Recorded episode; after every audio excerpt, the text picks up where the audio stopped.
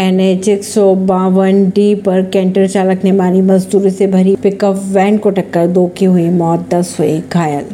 Police ने मृतक महिला के पति की शिकायत पर आरोपी कैंटर चालक के खिलाफ केस भी दर्ज कर लिया है। हरियाणा के कैथल के मुंडरी क्षेत्र में राष्ट्रीय राजमार्ग एक सौ बावन डी पर एक कैंटर चालक ने मजदूरों से भरी पिकअप गाड़ी को टक्कर मार दी। इस हादसे में एक महिला व एक युवक की मौत की खबरें आ रही सामने, जबकि दस अन्य महिलाएँ व पुरुष मजदूर घायल बताए जा रहे हाईवे पर यह हादसा पंडूरी से करीब चार किलोमीटर दूर हुआ। परवीन सिंह, नई दिल्ली से।